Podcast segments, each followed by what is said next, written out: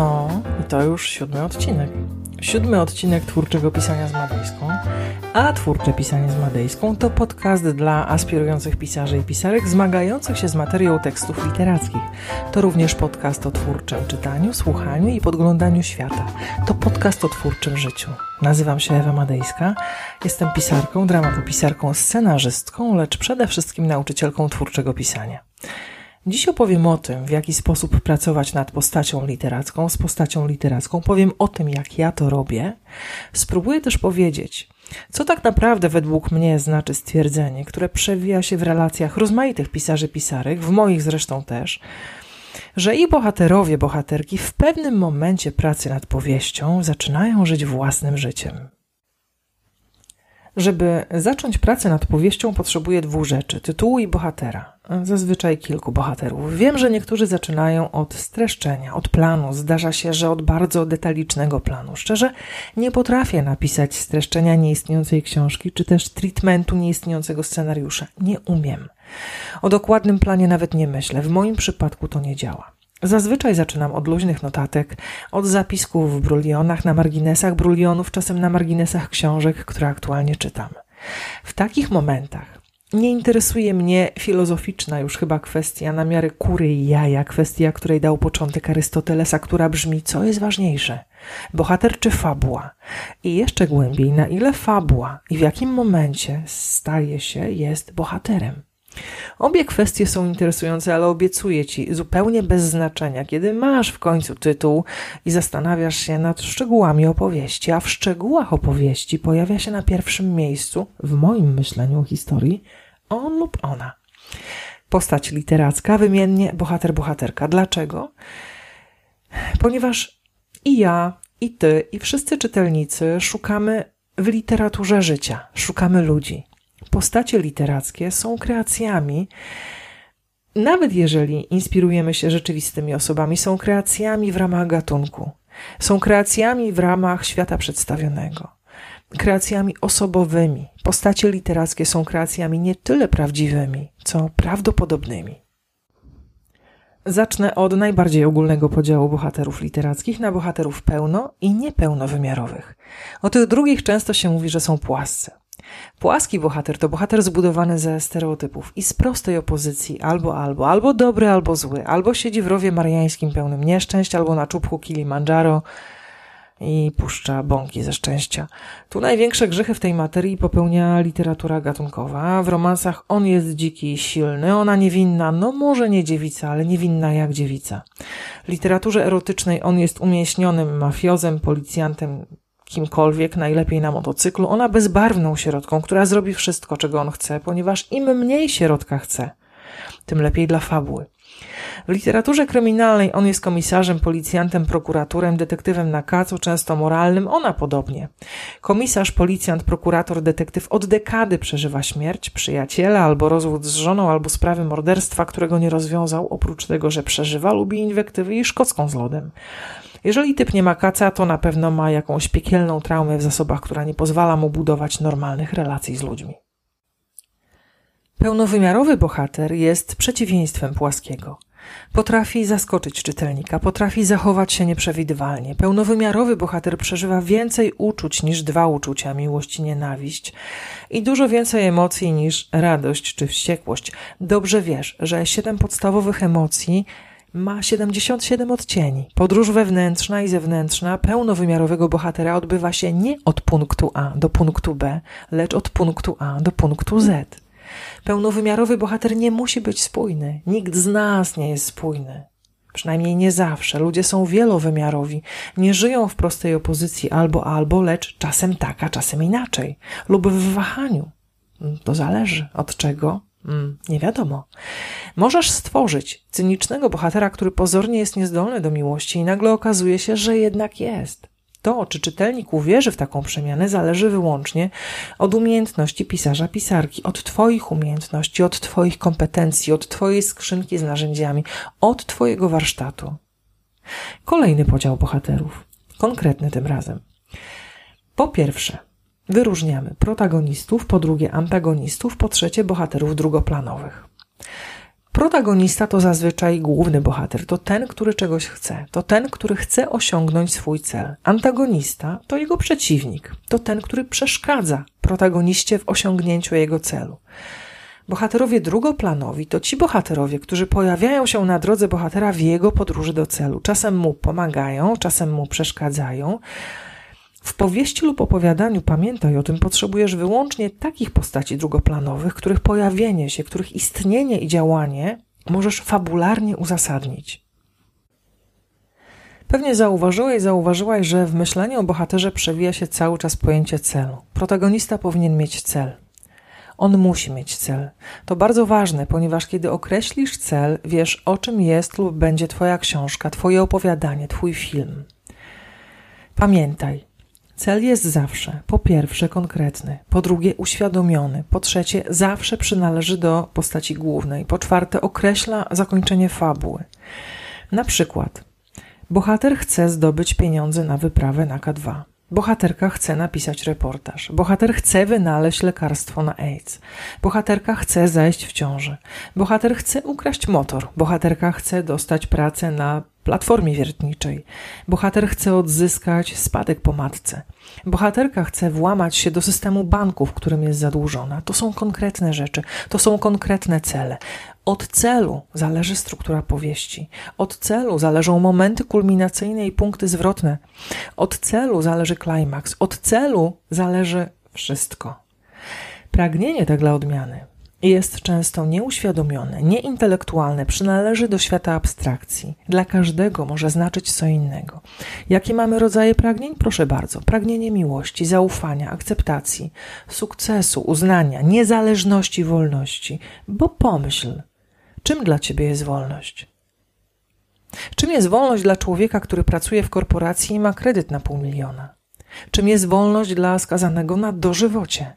Czym jest wolność dla matki trójki dzieci, a czwarte w drodze? Sam sama widzisz. Jak bardzo różnią się definicje, interpretacje wolności w rozmaitych przypadkach. Pełnowymiarowy protagonista to ten, który chce i pragnie. Antagonista też chce i pragnie. Ale czego innego? On komplikuje życie protagoniście. I antagonistów, i protagonistów należy konstruować z uwagą i rozwagą na miarę historii, na miarę opowieści, bo antagonista to nie zawsze bohater o skomplikowanej mentalności Józefa Stalina. To czasem ojciec i matka głównego bohatera, którzy chcą czego innego niż główny bohater. I antagonista, i protagonista mają swoje motywacje. To oznacza tyle, że masz robotę do zrobienia. Usiądź i pomyśl, dlaczego twój bohater chce tego, czego chce. Jeżeli nie masz dobrej odpowiedzi, nie masz celu. Wymyśl też, dlaczego antagonista chce przeszkodzić protagoniście w osiągnięciu celu. Motywacja jednego i drugiego musi być klarowna, spójna, przekonująca. Jeśli jest mętna, niespójna, nieprzekonująca, jeśli w ogóle jej nie ma, twój bohater wychodzi na głupka, jego przeciwnik wychodzi na głupka, w efekcie kto tak naprawdę wychodzi na głupka? Bohater drugoplanowy. Kiedy go potrzebujesz? Tylko wtedy, kiedy wiesz, że albo pomoże skomplikować, albo pomoże rozwiązać fabularną zagwozdkę. Posłużę się przykładem. Główną bohaterką opowiadania pod tytułem Maja Wionkers Sany Krasikow z tomu Jeszcze rok jest tytułowa Maja. Maja opiekuje się staruszką, panią Trapoli. Antagonistą Mai jest jej syn Gogi, który przylatuje do matki z Gruzji, do Stanów. Maja nie widziała go od 12 lat. Rozdzieliły ich dramatyczne wydarzenia. Od 12 lat syn mówi do matki po imieniu. Zwraca się do niej Maju. Maja chce odbudować relacje z synem. Chce, aby znowu zaczął mówić do niej mamo. Zwróć uwagę na to, jak prosty jest jej cel. Pragnie miłości syna. Pragnie jego czułości, pragnie zrozumienia. Okazuje się, że ten cel wcale nie jest łatwy do zrealizowania. Gogi to uparty szczeniak, który niczego nie zamierza matce ułatwiać. Moment kulminacyjny tego opowiadania to moment w sklepie, Dzień przed odlotem Gogiego do Gruzji chłopak żąda, aby matka kupiła mu kurtkę za 300 dolarów. Do Mai dociera jednak, że mogłaby kupić chłopakowi kurtkę nawet za 1000 dolarów, a on i tak nie powie do niej mamo. Czuje, że przegrała. Gogi się wścieka. Wygląda na to, że w ogóle nie zamierza odezwać się do matki przed wyjazdem. Bohaterką drugoplanową tej miniatury jest pani Trapoli, kobieta, którą opiekuje się Maja. Pani Trapoli ma lekką demencję i nie panuje nad pieniędzmi. Wydaje ich za dużo, wszędzie przepłaca. Jej córka Gloria, pracodawczyni Mai, denerwuje się, że matka nie kontroluje finansów. Możemy się domyślać, że pani Trapoli często robi córce na złość, wydając pieniądze na lewo i na prawo. Złośliwa staruszka. W finałowej scenie, kiedy obrażony Gogi pakuje walizę, kiedy Maja cierpi w milczeniu, kiedy przeczuwa, że to koniec jej relacji z synem, pojawia się pani Trapoli, która daje pieniądze Gogiemu na drogą kurtkę. Gdyby pani Trapoli nie wybrzmiała w ostatnim akcie, jej obecność w opowiadaniu byłaby po prostu zbędna. Podsumowując, pamiętaj, że najważniejsze dla konstrukcji postaci są jej cel, pragnienie i motywacje. One są ważniejsze niż wygląd zewnętrzny, skaza na charakterze czy skaza na urodzie. Cel, pragnienie, motywacje i jeszcze mogłabym dodać potencjał do przemiany. Jak się zmienia Maja? Dociera do niej, że miłości nie można kupić, tak jak nie można kupić czasu, który straciła. Zdarza się, że pojawiają się u mnie autorzy, autorki, którzy z jakiegoś powodu utknęli w pisaniu, nie wiedzą co dalej, zastanawiają się, błądzą. I jeżeli nie jest to problem z wewnętrznym skurczybykiem, to zawsze, zawsze jest to problem z celem i pragnieniem głównego bohatera. Cel może się okazać za słaby, może się okazać za ambitny, może się okazać po prostu głupi. Może się okazać, że bohater niczym nie ryzykuje w dążeniu do niego, niewiele straci, niewiele zyska, to kwestia stawki, co za różnica. Owszem, wielka. Dla twojego czytelnika, dla twojej czytelniczki.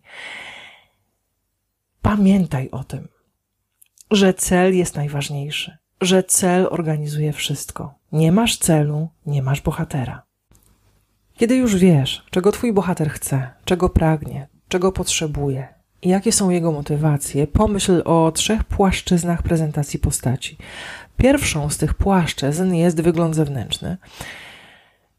Wygląd zewnętrzny jednak definiuje postać, jako się określa, coś o niej mówi, co, to ty już będziesz wiedzieć. Najnudniejsze moim zdaniem są opisy detalicznie opowiadające o tym, jak wygląda y, bohater, bohaterka, enumeracja cech, inwentaryzacja ciuchów.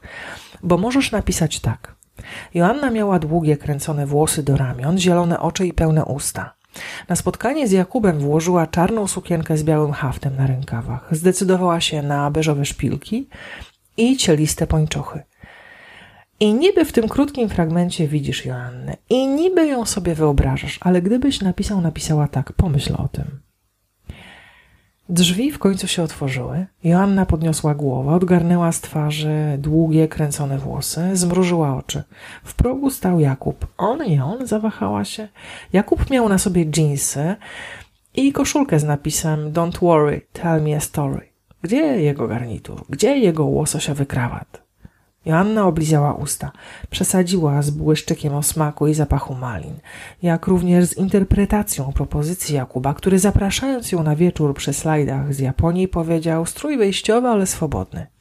Joanna poczuła, że biały haft na rękawach jej czarnej sukienki wygląda idiotycznie, w dodatku drażni skóry na nadgarstku. Wyglądam w tej kiecce jak ciotka Amelia na pogrzebie wujka Wacka, pomyślała. I jeszcze te szpilki, jak gwoździe do trumny wujka Wacka. Czuj się jak u siebie, powiedział Jakub, otwierając szeroko drzwi mokotowskiej wilni. Oczko poszło ci w pończosze, dodał. Jeżeli połączysz opis wyglądu zewnętrznego bohatera z opisem działania, jeżeli pokażesz postać w konkretnej scenie, w konkretnej sytuacji, w konkretnym wydarzeniu, a tylko przy okazji opiszesz, jak bohater, bohaterka wygląda i jak się czuje, czytelnik po pierwsze więcej zobaczy, po drugie więcej zapamięta, po trzecie więcej poczuje, po czwarte, pamiętaj, że taki kontrapunkt, co widzi Joanna, co czuje Joanna, co mówi o niej Jakub, tworzy konflikt. I tu uwaga. Okazuje się, że opis wyglądu zewnętrznego nie zawsze jest potrzebny. Pamiętam, że w panu Mercedesie Stephena Kinga nie było ani jednego opisu głównego bohatera, detektywa Billa Hodgesa. Pamiętam tylko, że miał wadę serca. I jeszcze jedna uwaga. Skaza. Tym razem w wyglądzie zewnętrznym. Nie twórz bohaterek demonów seksu, zawsze szczupłych, długowłosych, pociągających. Nie twórz bohaterów mężczyzn zawsze umięśnionych, wysokich, ciemnowłosych albo blondynów, zależy od preferencji. Twórz ludzi. Ludzie nie są doskonali. Idealnie wyglądające postacie zostaw w harlekinach. Zaraz za fizyczną płaszczyzną prezentacji bohatera jest płaszczyzna społeczna, to pochodzenie e, postaci literackiej.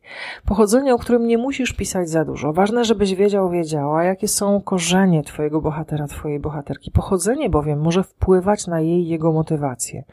Wyobraź sobie, że protagonista musi skończyć studia medyczne. Musi. I ma zupełnie inne motywacje, kiedy jest synem ubogiej matki, która poświęciła wszystko, by wykształcić dziecko, lub też jest synem w drugim przypadku bogatego ginekologa z Warszawy. Pochodzenie bohatera może wpływać na świat jego wartości, na jego decyzje, na jego wybory, na jego mentalność, na jego horyzonty myślowe, na jego język, na jego siłę, na jego moc, ale również na słabość. To ten aspekt konstrukcji, o którym nie możesz zapominać. Nie musisz o nim pisać dużo, ale nie możesz o nim zapomnieć. Trzecia płaszczyzna prezentacji bohatera to płaszczyzna psychologiczna. Na tę płaszczyznę składają się uczucia, emocje, talenty, cechy charakteru, wspomnienia, nadzieja, nadzieje, marzenia, lęki, tajemnice. Płaszczyzna psychologiczna konstrukcji bohatera to niebezpieczna płaszczyzna i nie dlatego, że jest trudna, bo nie jest. Ona jest niebezpieczna dlatego, że pokazuje, że w niej wszystko, co ty wiesz o ludziach jak ty ich widzisz, jak ty o nich myślisz, jak ty ich sobie wyobrażasz, ty, autor, autorka. To jest ta płaszczyzna, na której autorzy, autorki, jeżeli tracą kontrolę nad sobą, ujawniają najwięcej o sobie, o swoim świecie, o świecie, który paradoksalnie chcą ukryć najgłębiej. Zdawałoby się, że tworzą postacie fikcyjne, ale słaby autor, słaba autorka zawsze myśli o swoich postaciach per se i tylko w ten sposób przez siebie nie jest w stanie wyjść poza utarte schematy własnego myślenia czy czucia. Nie jest w stanie pomyśleć, że jego bohater to nie on, ona i że bohater wcale nie musi zachowywać się w kryzysowej sytuacji jak autor, autorka. Uważaj na tę płaszczyznę. Zacznij działać jak dobry pisarz, jak dobra pisarka. Sprawdzaj siebie. Im bardziej ty nie zrobiłbyś, nie zrobiłabyś czegoś, tym bardziej pozwól na to swoim postaciom. W ten sposób ćwiczysz swoje kompetencje, w ten sposób ćwiczysz swoją wyobraźnię, w ten sposób wychodzisz ze swojej bardzo wygodnej strefy komfortu. Warto z niej wyjść. Pamiętaj, myśli, uczucia, emocje są składnikiem wewnętrznej podróży bohatera. Sprzeczność myśli, uczuć i emocji prowadzi do dynamicznego konfliktu, wewnętrznego konfliktu, zwłaszcza jeżeli myśli, uczucia i emocje wiążą się z wątpliwym, czasem moralnie działaniem. Takie jest życie, taka jest fabuła. Taki jest lub powinien być Twój bohater, Twoja bohaterka, pełen wątpliwości, pełen sprzeczności. Tak jak ty i ja, on, ona prowadzi nieustanną walkę ze słabościami i wadami, którą to walkę czasem wygrywa, czasem przegrywa. Na pewno pod wpływem tej walki się zmienia. I tu pamiętaj, bo to ważne. Im bardziej twój bohater się stara, im więcej podejmuje wysiłków i dramatycznych wyborów, im więcej ma wątpliwości, tym bardziej jego upadek w pewnym miejscu fabuły jest spektakularny. A im bardziej jego upadek jest spektakularny, tym bardziej boli. Wszystkich boli. I twoją postać, i twojego czytelnika, i ciebie.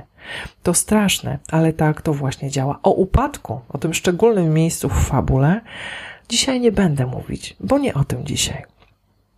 Wiesz zatem, że istnieją trzy płaszczyzny prezentowania postaci: płaszczyzna fizyczna, społeczna i płaszczyzna emocjonalna. Teraz opowiem Ci o sposobach budowania postaci, tak? Jak prezentować ją w tekście mm, przy pomocy konkretnych narzędzi. Jednym ze sposobów budowania postaci w tekście są sądy narratora. Ja o nich wspominałam w ostatnim podcaście i pozwolę sobie przypomnieć, bo to ważne. Jeżeli nie piszesz w pierwszej osobie, powstrzymaj się przed ocenami. Mówiłam o tym, że narrator w trzeciej osobie ma swoje przywileje. To na przykład szersze spojrzenie na wydarzenia, głębszy wgląd w bohaterów. Ale narrator w trzeciej osobie ma też obowiązki, a podstawowym obowiązkiem takiego narratora jest obiektywność. Powtórzę, unikaj, zwłaszcza w przypadku postaci wątpliwych moralnie, takich określeń jak bydle, zwierzę, bestia. Nie rób tego. Nawet jeżeli bohater jest bydlęciem, jest bestią, albo ci się tak wydaje. Bo to, co o nim świadczy, to nie twoje sądy, to nie sądy narratora, a już nie daj Boże autora, lecz to, co sądzi i mówi główny bohater sam o sobie, Co sądzą i mówią o nim inni bohaterowie, dobrze wiesz, że te opinie powinny być sprzeczne, wtedy masz potencjał do konfliktu, lecz przede wszystkim, lecz przede wszystkim twojego protagonistę, ale wszystkich innych bohaterów buduje działanie, budują jego czyny. Sposób, w jaki twój bohater, twoja bohaterka się zachowuje, reaguje, podejmuje decyzje, ponosi konsekwencje, to jest właśnie działanie. To są właśnie działania. Działania protagonisty tworzą wydarzenia, szereg wydarzeń, mniej lub bardziej dynamicznych, mniej lub bardziej uporządkowanych, tworzy fabułę. W działaniu bohater spotyka się najczęściej ze swoimi lękami. To świetna przestrzeń, żeby budować konflikt. Na czym? Na słabym punkcie bohatera, bohaterki. Wyobraź sobie, że twoja postać przeżyła w dzieciństwie wypadek na motocyklu. Ja mogę sobie wyobrazić, że w dalszej części powieści pojawi się taki moment, w którym bohater, bohaterka będzie musiał, musiała wsiąść na motocykl. Wyobraź sobie, że twoja postać boi się wody, bo na przykład kiedyś się topiła lub ktoś utopił się w jej obecności. Ja mogę sobie wyobrazić, że w pewnym momencie powieści twój bohater lub twoja bohaterka będzie musiała wskoczyć do jeziora lub do basenu. I tak jak uczucia, emocje są składnikiem podróży wewnętrznej bohatera, tak wydarzenia są składnikiem każdej zewnętrznej podróży bohatera lub bohaterki. Silne wydarzenia zaskakują, emocjonują, przede wszystkim wprowadzają zmiany. Słabe wydarzenia są przewidywalne, nie wnoszą niczego nowego do historii, nie posuwają akcji do przodu, czynią historię statyczną. Kolejnym sposobem budowania postaci jest język, czyli to, co postać mówi, ale też jak mówi, o ile w ogóle mówi. I tu okazuje się, że jednym z potężniejszych narzędzi charakteryzujących bohaterów jest dialog. Wspomnę o nim ogólnie, ponieważ dialogowi poświęcę osobny podcast, o ile w ogóle podcast, mam wrażenie, że nagram o tym krótki kurs. Tak czy inaczej, pamiętaj. Dialog to takie miejsce w powieści, w którym idealnie buduje się podtekst. W dialogu możesz pokazać to, co bohater myśli, ale czego nie mówi, co bohater mówi, ale czego nie myśli. Jeżeli dodasz do tego jeszcze ruch, czyli to, co bohater robi, kiedy mówi lub nie mówi, kiedy myśli lub nie myśli, stworzysz pełnowymiarową postać. Dialog to miejsce, w którym pozwalasz postaci kłamać i w którym przyłapujesz ją na kłamstwie. Kłamstwo jest takie ludzkie, prawda? Bo o to ci chodzi, żeby tworzyć ludzi, a nie schematyczne konstrukty. I żeby nie zostawić cię bez przykładu, posłuchaj. To kolejna scenka napisana na prędce na potrzeby tego odcinka. Scenka o Jakubie i Joannie. Ja tylko na chwilę, powiedziała Joanna, wchodząc do gabinetu Jakuba. Tym razem nie zwróciła uwagi na widok z 23 piętra. Widok na całą Warszawę. Jakub pracował przy biurku. Nie podniósł głowy z nad klawiatury laptopa. Joanna usiadła na jednym z krzeseł przy długim stole konferencyjnym. Oddychała płytko. Mam nadzieję, że to naprawdę pilne.